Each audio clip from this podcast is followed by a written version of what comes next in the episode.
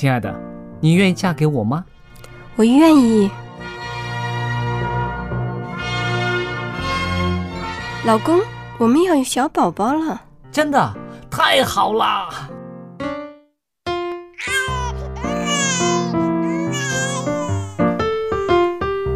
妈妈，妈妈，看我画的画，好看吗？真好看，宝贝画的太棒了，拿去给爸爸看看。爸爸妈妈，我去上大学了，你们多保重身体，我放假就回来。出门在外要注意安全。好好吃饭，天冷了，别忘了多穿衣服。好了好了，别唠多给。家里打电话哦。孩子啊，啥时候回来吃饭呐、你爸想你啦。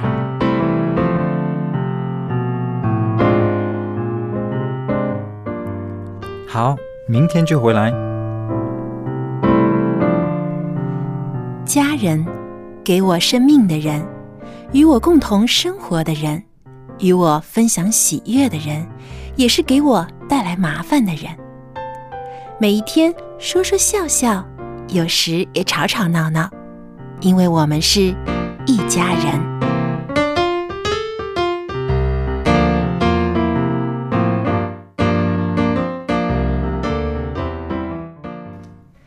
不是一家人，不进一家门。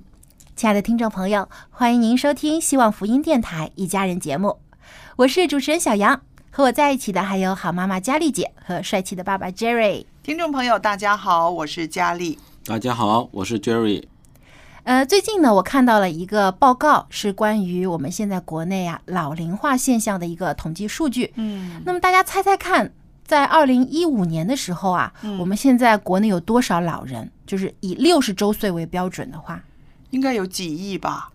对，有将近有两亿的两亿人口了。哦对，那么就有专家预计呢，从二零一五年到二零二零年呢，嗯，我们国内的老龄人口总数啊，将从二亿一直上升到二点五亿。哦，那么就从百分之十五的比例一直增长到百分之呃十七。嗯，那么到二零五零年的时候啊，那个这个全我们全全国啊，嗯所占的这个老人的比例呢，就有达到了四点八三亿，也就是占总人口的百分之三十四。那么也就是说啊，每三个人里面就有一个六十岁的老人。到时候我可能已经不在了，但是你们绝对是在那个圈儿里边的了。说不定可能我们周围很多认识的人也已经是可以被称为老人。会不会到时候六十岁不算是老人呢？呃不是过，也有可能的，嗯因为现在的退休年龄已经升为六十五周岁了，嗯，就不是以前的六十周岁了。所以我们现在看到，真的是这个国内的老龄化现象越来越加速了。对，其实这不光是中国一个地方的事情，那我相信随着医疗的这个不断的发展，药物的这个不断的开拓了，药品呢、长寿的人会越来越多。但是这并不能够保证那个长寿的人他的生活的质素，对，对不对没错，是不是？因为现在我们看到很多老人家或多或少都会有一些疾病。所以呢，这也越发的加重了年轻一辈的人的负担，社会也是一个很大的负担，对吧？对了，所以我就想提出一个问题了，可能我提完之后有人会骂我啊，啊，就说是不是一定要是就是儿女啊，是不是一定要赡养老人？我想可能有人听到我这么问一句话，哇，小杨你真的很不孝顺啊，竟然提这样的问题。不过呢，真的是啊，就是在国外很多的国家都没有在法律当中呢强调或者说强制要儿女赡养自己的父母。当然了，有一些政府也是鼓励啊，公民们要多跟自己的父母有感情上的交流啊，有精神上的支持啊。但是在这个经济上面，嗯，很少会有说强制要这个子女一定要赡养老人的。因为我想这是跟这个呃社会制度还有他们的文化有关系，嗯，还有和这个个福利有关系。福利的有关系。那在西方国家来讲呢，啊、可能他们所需要的未必是金钱方面的赡养，更多的需要可能是在关怀老人在他的情感上、对情绪上上的一种啊关怀。其实那种关怀也可以说是一种赡养。他可能啊，他有钱过生活，不需要用你的钱，但是呢啊。在情绪上，你仍然要关怀他，因为他就是你在这个世界上的呃需要负的责任嘛。因为呢，在很多的国家当中，儿女啊，一旦成年以后呢，他们很快就离开了父母，啊，到别的地方去工作啊，组织家庭。有的时候啊，可能很久都不跟自己的父母联系，嗯，因为他们呢，好像不担心自己的父母在经济上啊，或者在这个呃身体上面呢，会有过多的负担，因为他有呃医疗机构啦，也有政府的福利机构会帮助这些老人。但是其实，在情感上，我相信每一个人都还是有需要的，希望能够多和自己的家人有沟通、有交流。其实，在这一点呢，我觉得，呃，在我们国内相对来讲做得很好，因为我们中国人是非常注重这个家庭观念的，觉得一家人互相关心、互相扶持、尊老爱幼，这是我们的优良美德嘛，对 但是？小杨，你这讲的是一个层面，但是另外一个层面，我们就看到呢，也许我这个人悲观一些啊。我们中国是呃也有立法，对不对？在二零一三年呢，就实施了《老年人权益保障法》，它就规定子女呢冷落了或者是忽视父母的这个照顾呢，是属于违法的行为了。那家庭成员呢，有义务对老人进行经济上的供养、生活上照料和精神上的慰藉。那你看看，如果真的是这么啊、自觉性的在做的话，根本不需要立法啊。嗯，这也是一个方面。那的确呢，像现在我们有明文的法律规定啊，在国内呢，你每一个人都有要赡养老人的义务。嗯如果不履行义务，甚至有些情节比较严重的构成遗弃罪的呢，还要负刑事责任。其实呢，也是为了杜绝一些社会上啊，在这个无论是这个道德上，还是家庭伦理上面出现的一些让人不能接受的情况。那其实呢，想起来呢，的确是有一些悲凉的啊。本来说孝顺、供养父母是人的一个怎么说，是一个天性，对不对？但是呢，因为各样的冲击，我想经济方面有冲击，或者是现在的人呢，他负担的各样的压力都很大，嗯，是不是？还有一个很重要，就是我们一开始所提到的这个老龄化，因对为现在老人太多了。对，你想，一个家庭现在一般七零后或八零后的一对夫妻，嗯，他们家里啊至少要照顾四个老人，就是是互相双方的父母。你想，一对夫妻，他们不但要照顾自己的孩子，嗯他们还要。多拿出更多的精力和经济上面的支持去照顾老人家，因为很多有些老人家如果真的是有疾病或者瘫痪在床的，嗯。要花很多的心还思去照顾有。啊、有一些老人呢，未必有这么好的一个福利的照顾，他可能连自己的生活费也需要跟儿女来来来拿的。那这样子的话，年轻人他的压力就更大，就更大。嗯所以在这样的情形之下呢，这个天性呢，有的时候呢也会有一些个改变了 啊，这个有些改变了。真的在很大的压力之下，有的对人，所以呢是无，能为力所以呢的情，况，国家呢就要立法，就是说把它变成一个规范，你一定要做的这些事情。其实更重要的还有一个方面呢，就是政府呢也要。就是有出台一些呃，对于老人的这个社会的福利的照顾，比如说呃，老人的退休金啊、啊、医疗保险啊等等这些，可以帮助一些子女呢，也减轻他们的压力和负担。甚至呃，我不知道中国国内有没有，在很多地方呢，就是呃赡养老人的时候呢，他可以缴税呢，也缴的少一点。对，因为他那个在他的税网里免面税福利，对嗯。免税的福利，所以我相信，呃，除了要鼓励这些个啊、年轻人赡养老人之外呢，我觉得社会要做更多的这些个推动，就是不要让老人呢成为一个孩子们一个最沉重的负担。我们的社会可能应该负担的更多一点，那么呢，让年轻人的压力呢也不至于那么大。你说对不对？对，另外我看到呢，最近现在啊、越来越多为这些老人服侍的机构开始运作啊，养老院养老院越来越多，还有一些呃，可能只是日间的一些呃老人中心，嗯让他们呃退休了以后，呃有这个聚会的地方，嗯有一些活动安排给他们，让他们呃活得更精彩、更更快乐。嗯，更充那实。因为嗯家庭呃年轻人可能要上班，照顾不了这些老人，嗯他们孤单，就是靠老人照顾老人咯。对 对呃，我还知道呢，有一些比较好的这种呃养老院啊，或嗯者是一些敬老院呢，还配备有这个医生啊、护士啊，有这些专业的护理人士。嗯那么，因为有一些啊，真的是呃儿女们可能没有这方面的知识和经验去照顾有特殊需要的老人，那就真的需要有这样的专业人士呢提供服务和帮助。是啊，我们看到啊，其实嗯，老龄化在全世界各地同样的都是有这样的状况。那也许呢，我觉得可以大家不同的国家、不同的地区呢，可以彼此学习。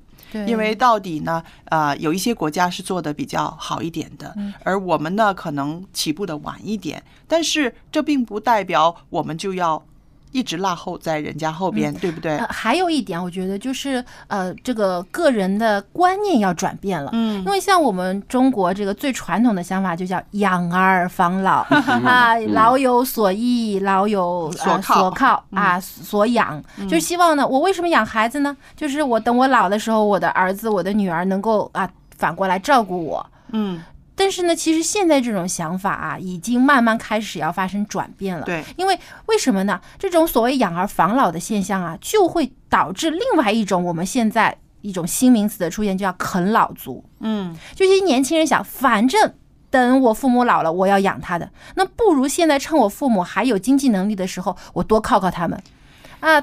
呃我父母帮我买房子，父母啊帮我这个呃婚礼呀、支付啊等等啊，呃我的儿女也托付给父母照顾，这样呢我就能减轻负担，我就能去多出去赚钱，这样等他们老了，我再倒过来照顾他们。其实这样反倒会形成一种恶性循环。是小杨提出来这个啃老族，那我就发现呢，啃老族呢在中国呢是比较多一点的，在外国呢比较少，是什么原因呢？因为对外国人来讲呢，他们是从来都没有那种养儿防老的那种思维的嗯，啊。他们每个人是独立的对，等你满十八岁，你就自己管对自，己。所以他们投放在孩子身上的这个我们说这个资源呢，不如中国人多。中国人呢，真的是因为孩子出生之后，除了给他适当的教育、大学教育，甚至硕士的教育、博士的教育之外呢，我们甚至还要想到，哎呀，他的婚礼怎么办？他的婚礼有没有钱？有没有聘金？然后他要买房子，我是不是也要一定要负担起上来？一辈子都是为了个孩子。我们投入的太多了。然后呢，到老的时候呢，没有为自己预备什么，对就理所当然的以为我放了这么多，我的百分之百都给了你，你是不是也应该给回我百分之七十呢？但是不要忘了，习惯，他从你那儿一直索取，一直索取，变成一个习惯了。又或者是当他都有了这些的时候，他也没有能力反馈你了。对，是不是而且反过来讲啊，因为有一些。呃，不是说反过来，就是从另一个角度来讲呢，嗯呃，父母有的觉得我投入了那么多啊，孩、我给你孩子付出了那么多，我就有权利去控制你的生活，对就是我可以叫你做什么，你就是我想要你做什么工作，我想要你跟什么人结婚，所以有的时候有些年轻人觉得我就被父母束缚住了，嗯变成我没有自己的人生了。啊，父母呢也一辈子为了个孩子，孩子呢也觉得好像我的人生就是为了能够服侍你们，对，所以最后两边都不开心。是，所以我们就说，我们呃，东方中国啊，还有西方的人的，我们对孩子的期望不一样。同时呢，我们对自己的安排，对自己要负的那个责任呢，好像也有一些个不一样的这个差距啊。那么这些地方应该是彼此的要学习一下吧。嗯，对，因为现在我们的渐渐的这个整个社会的情况也发生转变了，那老龄化的现象呢，也的确是需要我们每个人都警惕起来，嗯，也要改变一些老的思想。比如说啊，我就看到有些老人非常不愿意去养老院，嗯，即使呢他可以去到一些条件比较好的。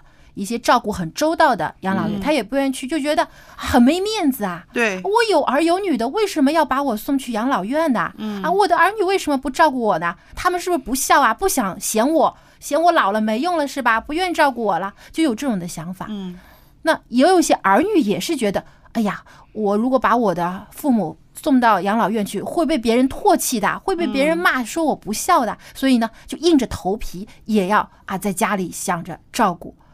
我所以觉得呢，可能要看情况。对对，如果你自己有能力，真的是也愿意去照顾父母，想要多陪陪他们，想要呢亲手去啊服侍他们的，当然这个是最好。但如果有些情况真的是做不到的话呢，有时候呃儿女们、老人们也要互相转变一下自己的观念。那我们刚刚说的就是说中国我们的情况了，我就发现呢，有一个呃地方呢，在欧洲呢，他们有比较有意思的一个规范啊。他们说到呢，呃，这个子女对父母的义务呢，有很多的层面呢，是集中在精神的赡养方面的。譬如法国呢，他就立法要求子女给老人更多的精神关怀。同时呢，有一条很有意思，他说啊，你必须随时告知父母自己的行踪，然后呢，还说呢，要随时掌握父母的身体状况。那我就觉得啊、我们中国人可能在这方面呢没有一个规范，但是呢，我们中国人比较着重于呢，你要赡养他，让他的生活有着落。啊，在物质层面物质层面。但是西方人呢，他们可能这个社会福利呢是比较好一点的，安定一点的。可是呢，你做孩子的，你还是要。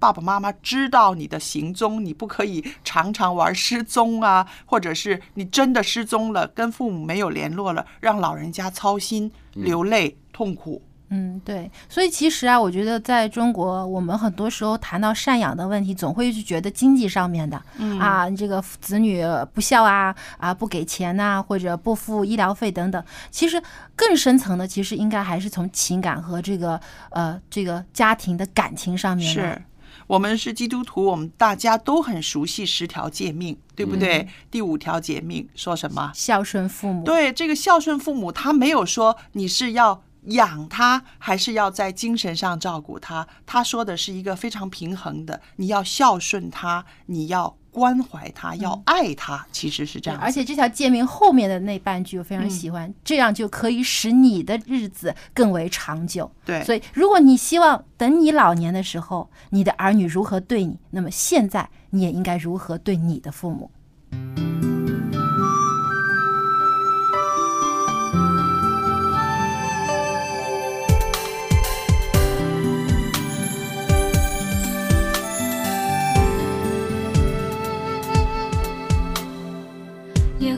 是我的牧者，我必不知缺乏。他是我躺卧在青草上，领我在安歇的水边。他是我的灵魂苏醒，为自己的命引导我走一路。我虽行过死荫的幽谷，也不怕遭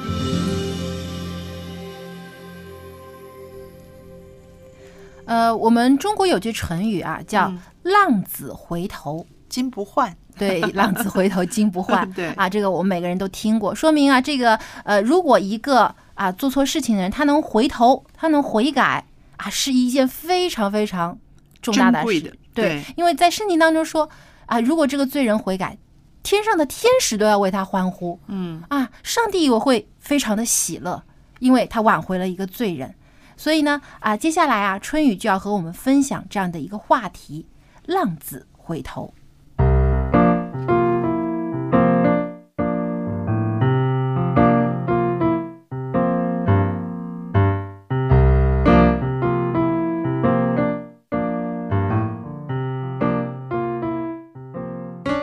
各位亲爱的听众朋友，非常的欢迎您能够光临到亲子专题的时间，我是主持人春雨。做父母的朋友，可能很多的时候我们在想，我的孩子为什么就跟我不亲？为什么就不能改掉他的坏毛病？为什么就不能改变呢？其中的一个原因，很可能是我们没有上帝的爱。而是只有自己的爱。上帝的爱是最有能力的，最能改变一个人的，但是我们的爱却有限，甚至会枯竭。也许有熬不到头的时候。当孩子远离我们、背弃我们的时候，更是让我们觉得黯然神伤，无法再爱下去。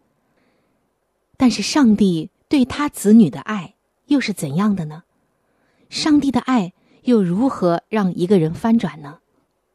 我相信，今天圣经当中的这个故事，一定能够带给我们做父母的一剂强心剂，使我们知道什么样的爱是使儿女回转的爱。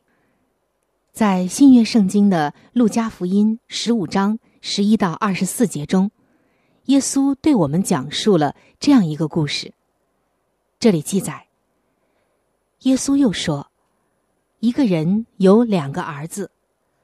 小儿子对父亲说：‘父亲，请你把我应得的家业分给我。’他父亲就把产业分给他们。过了不多几日，小儿子就把他一切所有的都收拾起来，往远方去了，在那里任意放荡，浪费资财。”既耗尽了一切所有的，又遇着那地方大遭饥荒，就穷苦起来。于是去投靠那地方的一个人，那人打发他到田里去放猪，他恨不得拿猪所吃的豆荚充饥，也没有人给他。他醒悟过来，就说：“我父亲有多少的雇工，口粮有余。”我倒在这里饿死吗？我要起来，到我父亲那里去，向他说：“父亲，我得罪了天，又得罪了你。从今以后，我不配称为你的儿子，把我当做一个故宫吧。”于是起来，往他父亲那里去。相离还远，他父亲看见，就动了慈心。跑去抱着他的景象，连连与他亲嘴。儿子说：“父亲，我得罪了天，又得罪了你。从今以后，我不配称为你的儿子。”父亲却吩咐仆人说：“把那上好的袍子快拿出来给他穿，把戒指戴在他指头上，把鞋穿在他脚上。”又把那肥牛犊牵来宰了，我们可以吃喝快乐。因为我这个儿子是死而复活，失而又得的，他们就快乐起来。亲爱的听众朋友，在耶稣所讲的这个故事当中的浪子，他是一个非常自私自利的利己主义者，一个典型的利己主义者。他总是抱着一种思想和心态，就是给我，给我，不停的要，向父亲要，向家里要。他的父亲还没有离世，他就已经要求要取得自己的那一份家产，甚至想赶快的离开父母。可能他早已厌弃了父母的管教，对家庭给他的温暖和优越。已经感觉不到了，已经麻木了，根本没有感恩的心，除了给我给我，没有其他的。今天你的孩子是这样吗？这个浪子厌弃了家庭的一切，他想拿到自己的那份钱，赶快到外面，到那个精彩的世界当中，去过自己想要过的生活，离开父母的约束，过那份。自由自在的生活。这个儿子不但羞辱了父亲，也让整个的家族受到了社会的批评。他强要家产，导致兄弟关系破裂，然后离家出走。出走之后，他选择了挥霍无度、放浪不羁的生活。最后，家财耗尽，靠喂猪谋生。并且以吃猪食来糊口，就这样还抢不到猪食。这时候的他，已经沦为了一个饥寒交迫、衣衫褴褛的乞丐。除非痛改前非，否则他再也不能够回家，再也不能融入原来的生活和圈子。但是让人觉得有幸的是，这个孩子悔改了。当他的生命沦为奴隶的时候，他悔改了。但是下面更让人惊讶的是，他回到家之后，他的父亲竟然对他毫无怨言，也没有要求他偿还金钱，既没有责怪儿子的种种败行，也没有询问他的动机，反而急忙跑出去迎接这个回头的浪子。在当时的文化背景中，但凡自重的一个家里的主人，是绝对不会如此的纵容宽恕这样一个儿子的。更不要说有失尊严的前去迎接了。当儿子向他忏悔的时候，他打断儿子的话，把戒指戴在儿子的指头上，象征儿子在家中重新拥有的权利和地位。再为他穿上袍子，寓意儿子立刻得到了洁净。最后，还为儿子宰杀肥牛来庆祝，表示对他的欢迎和回归。亲爱的听众朋友，你知道耶稣讲的这个故事预表的是什么呢？今天我们就是那个浪子，上帝就是这位父亲。无论我们怎样的。曾经背逆他，怎样的在这个世界流浪？今天，只要我们愿意转回，这位慈爱的天父上帝都是不计前嫌的，张开他那温暖的怀抱，等待着你的归回，而且要把最好的礼物送给你。这是奇异的恩典，这更是无尽的怜悯，以及宇宙间无比的大爱。而天赋上帝向你我彰显的，正是这种充满怜悯的恩典和大爱。今天，你的孩子有没有像圣经的这位浪子那样，厌弃你的管教，甚至席卷家里的金钱，就离家出走，无情的这样背逆呢？而你，还能够再一次的接纳他吗？我们是否？有上帝的胸怀呢？我们是否也每一天在门口盼望着孩子的归回呢？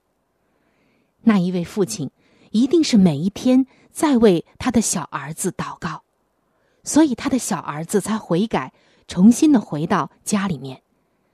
今天我们有没有为失望的孩子不住的祷告，而且是充满希望的、不懈的祷告呢？如果有，总有一天你的孩子也会归回。关键就是你会像上帝包容我们这样，再一次的接纳你的孩子吗？如果你能，那么你的孩子一定能够浪子回头。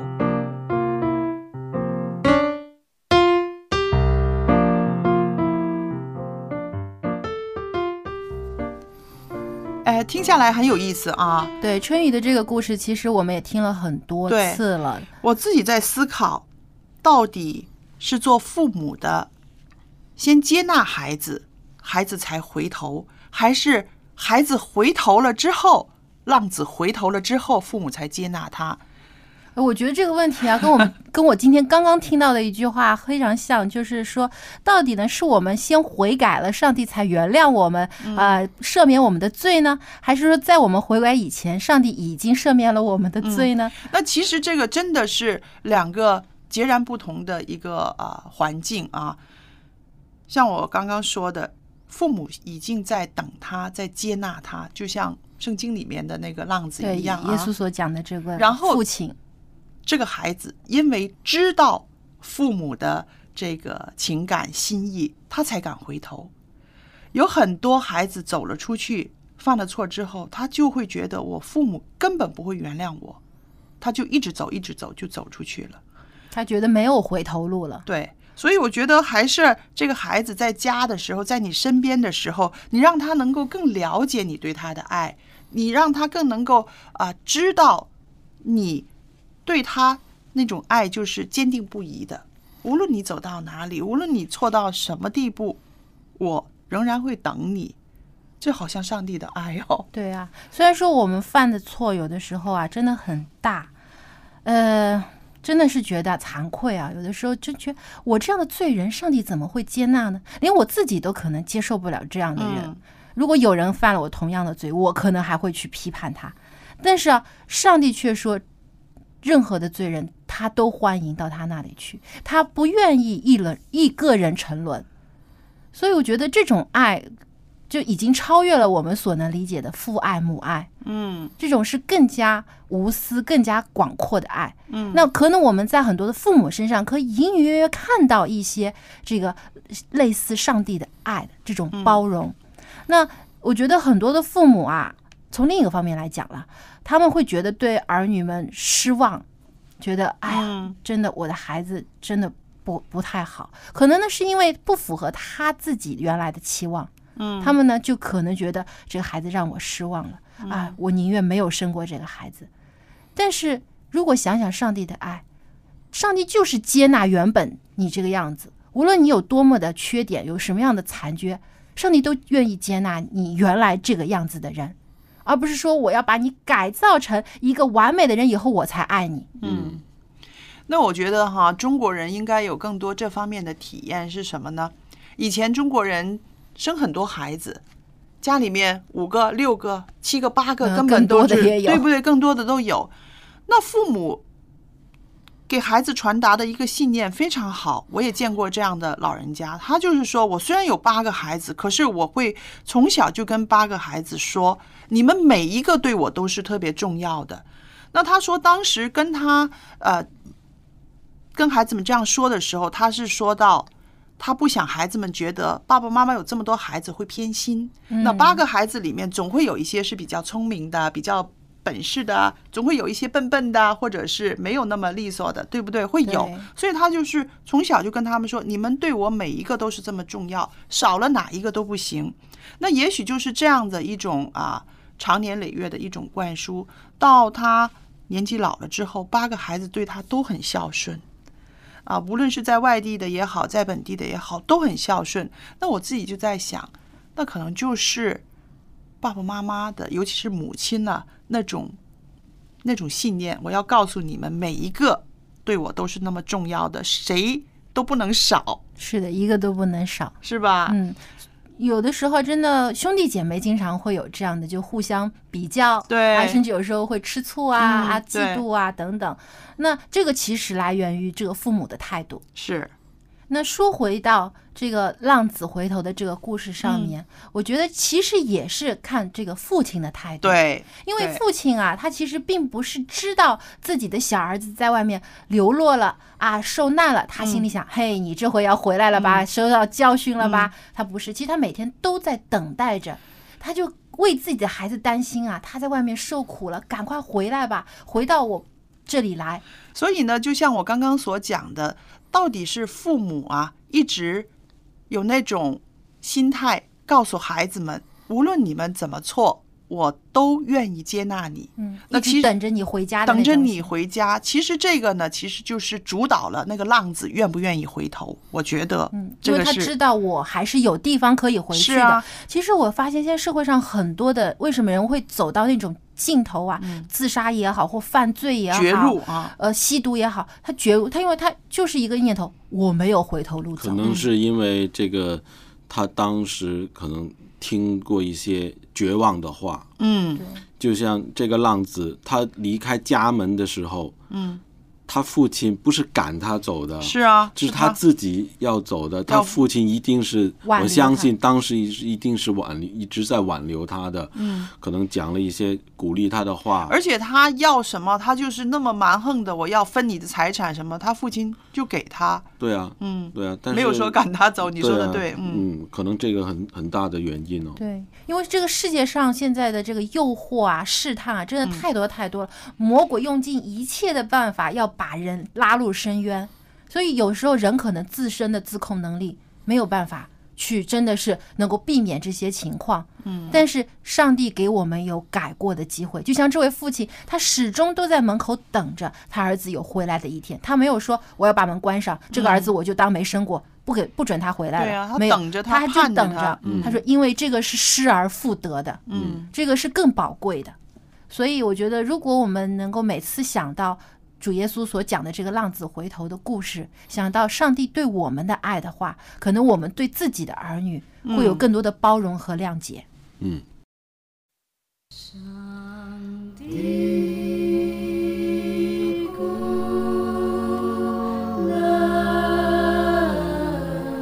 就像天空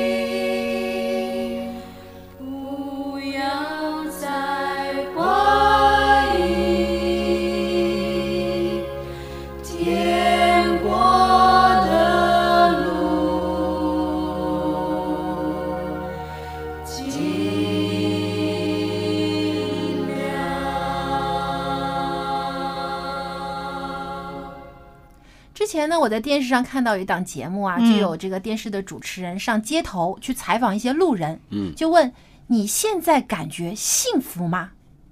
其实我们如果每个人都问问自己，我现在感觉幸福吗？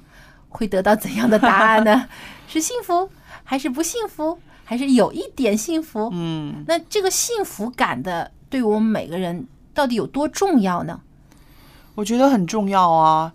如果一个人一点都不觉得幸福的话，我相信从他一早上起床开始，这一天呢都是很难过的哦。就好像有个枷锁在身上，嗯有一种负担感。对，那么对于老人家来说，嗯是不是这个幸福感更重要？因为我们中国人就是说要安享晚年嘛，对不对？觉得晚年就是我要休息了，我要享福的时候了。那到底这个福，这个幸福，到底应该是什么样子的福呢？我们下面就来听蔡博士和我们的分享。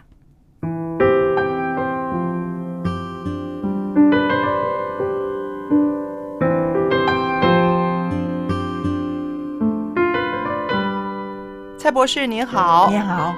那今天呢，我们在这儿呢，继续的跟啊、老友记我们的听众朋友谈谈呢这个心理学方面的这个幸福感，对，因为我觉得这个幸福感呢很重要。嗯，呃，我们看到现在老人忧郁症非常的多，对，我相信没有幸福感的人，真的会慢慢的陷入一种忧郁的状态啊。嗯哼，呃，幸福感是什么呢？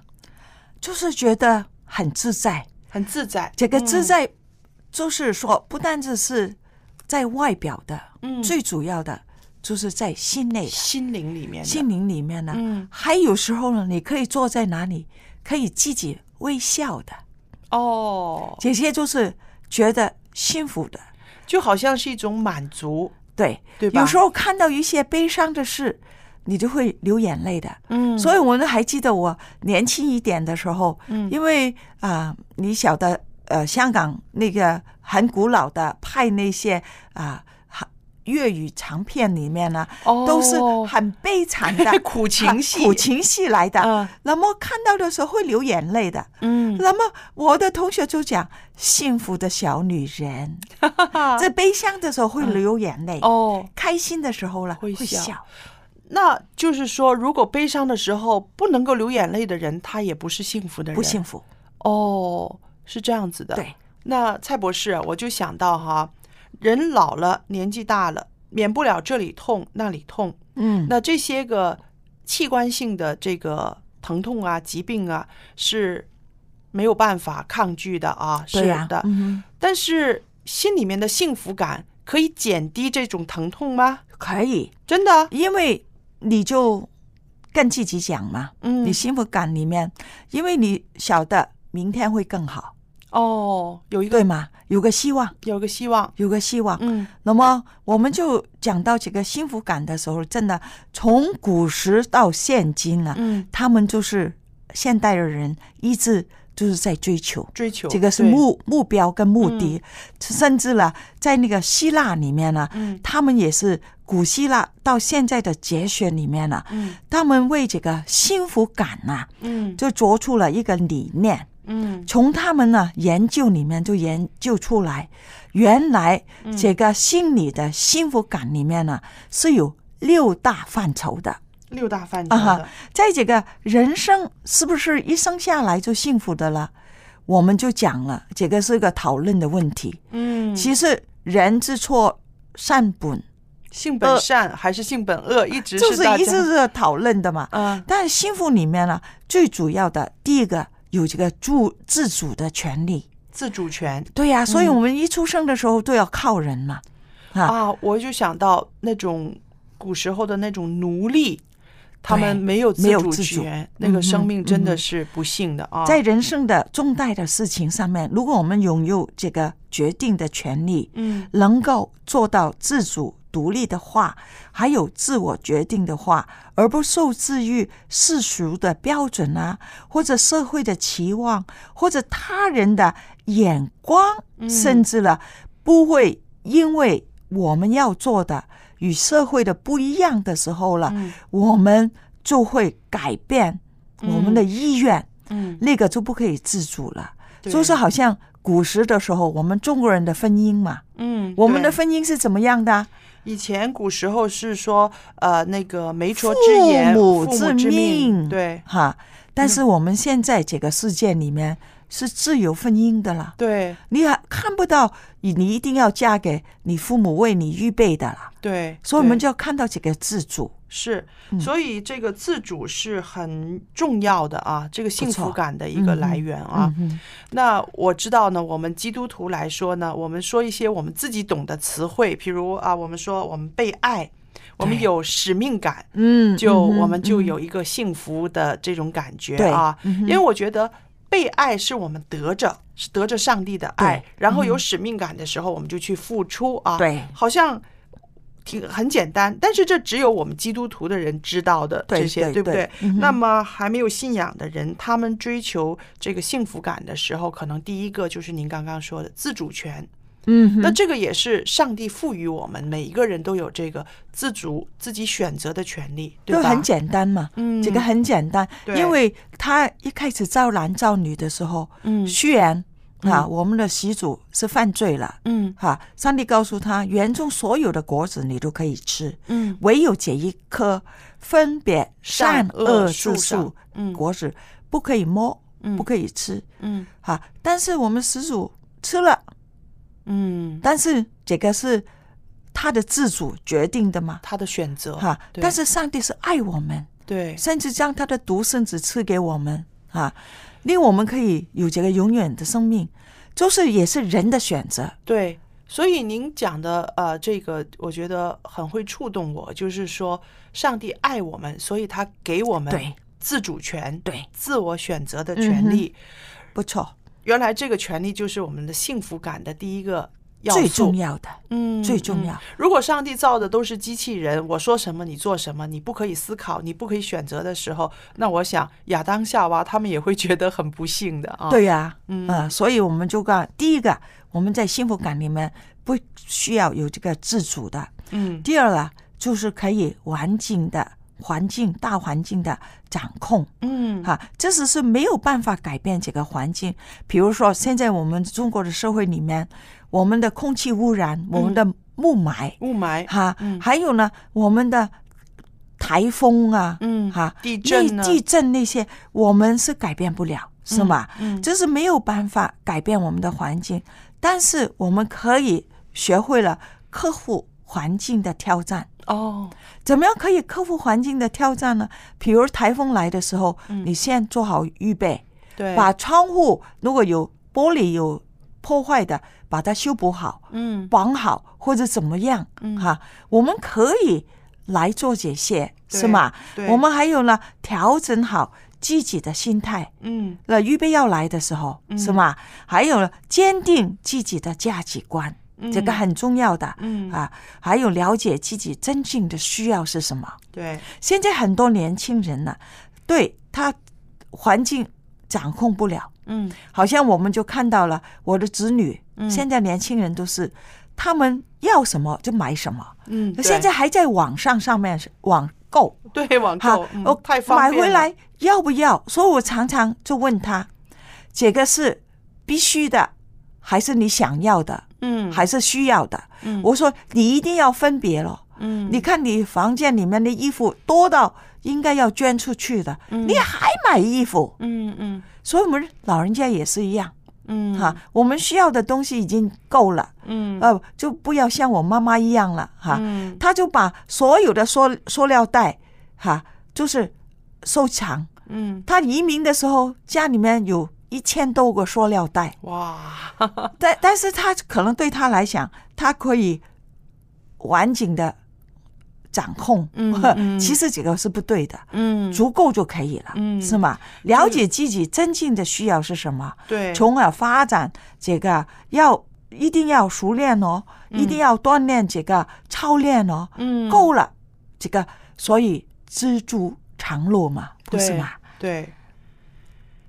那还有呢，就是说到啊、幸福感的其中一个呢，就是说可以让自己有成长，是吧？对呀、一定要啊。嗯，老我们停在那里就不幸福了，啊不幸福了，嗯是你不可以把那个婴儿哈、就是出生一岁就永远就是一岁，嗯那他一岁的时候到十岁的时候，到二十岁到三十岁，无论在我们的人生记忆经验，在我们的记忆里面，我们能够拥有持续发展的动力，还有这个知识不断的学习。哦，呃，就愿意。如果你学习更多的时候，我们就愿意接受新的经验、新的挑战，嗯，还可以发挥自我，还有成熟方向的发展。是的，你看，我们现在在呃中心里面啊，嗯很多老友记，以前他没有机会念书的，嗯。他现在去学英文，A B C 哦。学起。嗯。嗯，虽然我们是学的慢一点，没有孩子这样快，嗯，但是你持之以恒，我们还是一个成长的。对对，而我们也看到那些老友记本身是在学校里面呃是以前做英文老师的，嗯。他就是那个导师啊。嗯，他是啊老师，嗯，嗯。你看，都我们就是利用我们个人的成长，嗯我们的经历，我们的分享。嗯，这种成长自己的呃进步，就是一个幸福的来源，是不是？也是个嗯心态。对。嗯那还有，我想嗯哼，孤孤单单的一个人绝不会幸福一定要有人际关系。哦。啊，因为人际相处上呢，我们一定要具备一些很重要的心理是什么了？同理心。同理心，嗯，哈，这个同理心呢，就不是说呃人家讲啊，我那个脚痛，哦，我晓得，我明白，嗯。我很喜欢那个美国的一句的话，嗯。他一个印第安人讲的，嗯。哈，你没有穿过我的鞋，你怎么晓得我的痛？嗯。哈，这是几个同理心，很多时候我们经历了。嗯。在我们的朋友当中呢，嗯。他有一个朋友呢，他老伴呢，啊、过世了，嗯。半年左右。哦。那么现在呢，另外一个朋友呢，他的伴侣也是刚刚去世，嗯。他就是去到他的家，嗯。去到他的家的时候，就坐着跟他一起，嗯。没有讲什么，嗯。就是握着他的手，嗯。坐了大概十分钟左右，然后呢，就倒了他带来的一些特别的茶，嗯。可以凝神的，好像呃杞子啊那些东西的茶，嗯。就倒了，就给他喝，嗯。一句话都没有讲。嗯。然后呢，他就告人快要走的时候，因为我们去看这样的人，不可以留太长的时间，嗯。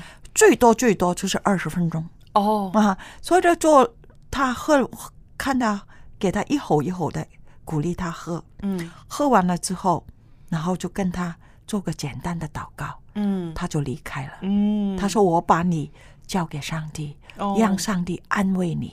嗯人的话我们不会讲。”嗯，但是那个痛是在里面，嗯只有你明白，嗯但是上帝了解。嗯阿门。嗯他就离开了。嗯这样的同理心，嗯哈、不要讲哦，我明白你的痛，失去了配偶真的很惨的，嗯，不要不需要。嗯啊，所以有的时候这个人际关系是也需要很多技巧的啊，嗯不是说呃你想想跟他好就能够好，要有一些个方法的啊。对这个人际关系啊，很多时候我们愿意真的付出我们的真感情，嗯哈，不虚伪，哈，嗯还不欺骗，还要用时间。对，很多时候候时间，嗯这个很重要。嗯哈，你你两三句打电话就就那个安慰不了什么人，嗯对吗？对真的用一点时间啊，嗯这个亲密长远的关系是需要温暖，还需要互相的信任的信任啊，所以这个很重要。还有第五就讲到了，我们生活必须要有目的的。嗯你晓得你自己干什么，你的方向是什么哎对啊？最后必须要接纳自己。嗯了解还接受自己了，这个是幸福感的一个重要的一环哦。嗯。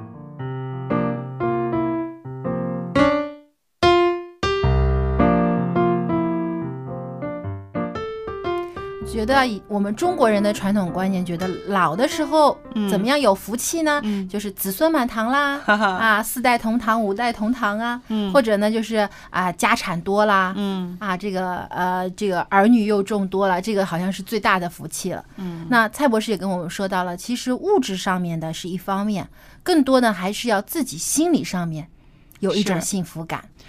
其实这个幸福感是相当复杂的，你说是不是？嗯有些人他偏重于一些物质，有些人更偏重于生活，或者是有些人热衷于艺术，对不对？对他可能日子过得穷哈哈的、苦哈哈的，但是他可能有本书、有幅画，就让他觉得很幸福了。嗯那那还有音乐家啊，也是他们的幸福感可能来自于一些旋律，是不是？